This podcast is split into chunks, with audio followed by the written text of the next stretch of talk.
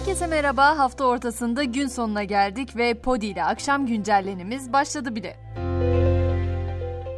Seçime artık çok az bir zaman kaldı. Her zaman söylüyoruz ama seçimle ilgili son gündem YSK'nın kararları. YSK iki önemli karara imza attı. Bunlardan ilki milletvekili adayı olan bakanların istifa etmesine gerek olmadığı yönündeki karar. Diğeri ise Millet İttifakı'nın fermuar modeliyle seçime gitme kararı aldığı 16 ilde Millet İttifakı isminin kullanılamayacağının açıklanması.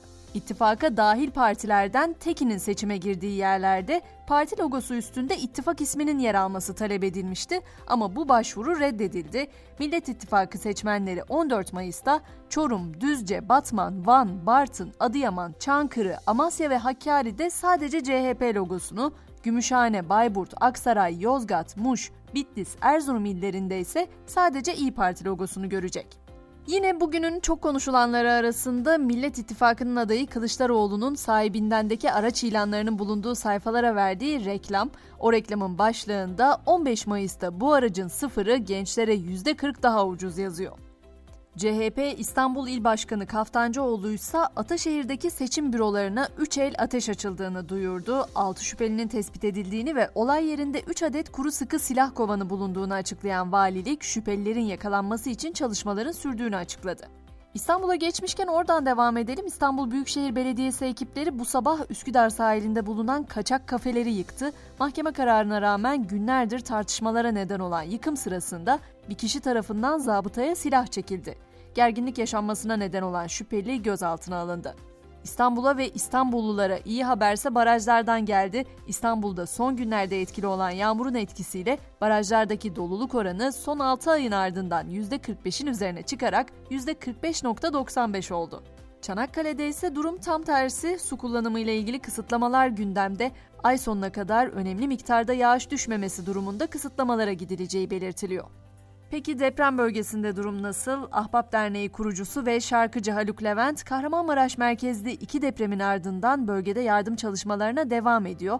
Malum önümüz bayram ama özellikle deprem bölgesi için şüphesiz buruk geçecek. Haluk Levent de oradakilere moral vermek için konser vereceğini duyurdu. Sanatçı Ramazan Bayramı'nın ilk günü Nurdağ, ikinci günü Adıyaman, son günü ise Samandağ'da olacak. Yine bugünün çokça konuşulan haberlerinden biri İsveç'te uyuşturucu kaçakçılığı ve cinayete teşebbüs suçlamasıyla aranan ve hakkında kırmızı bülten çıkarılan Rava Majid'in İstanbul'a yerleştiği ortaya çıktı.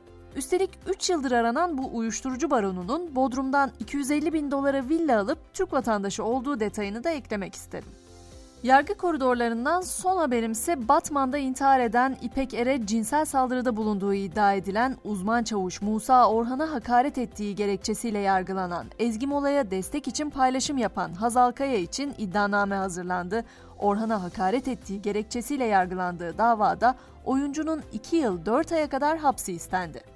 Hemen biraz da piyasaların nabzını yoklayalım. Merkez Bankası piyasa katılımcıları anketinin sonuçlarını açıkladı ve o ankete göre yıl sonu tüketici fiyat endeksi yani TÜFE'deki artış beklentisi %37,77 oldu.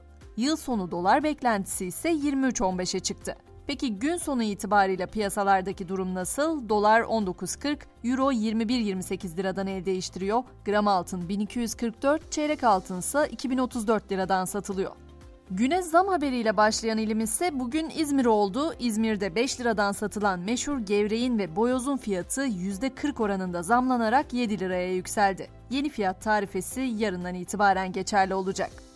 Dünyadansa zam değil indirim haberi var. Geçtiğimiz haftalarda Avrupa, İsrail ve Singapur'da otomobil fiyatlarını düşüren Tesla, diğer elektrikli otomobil üreticilerinden tepkiler alsa da fiyatlarını indirmeye devam ediyor. Tesla bilanço öncesi ABD'de 6. kez olmak üzere Model Y ve Model 3 otomobillerinin bazılarında fiyat indirimine gitti.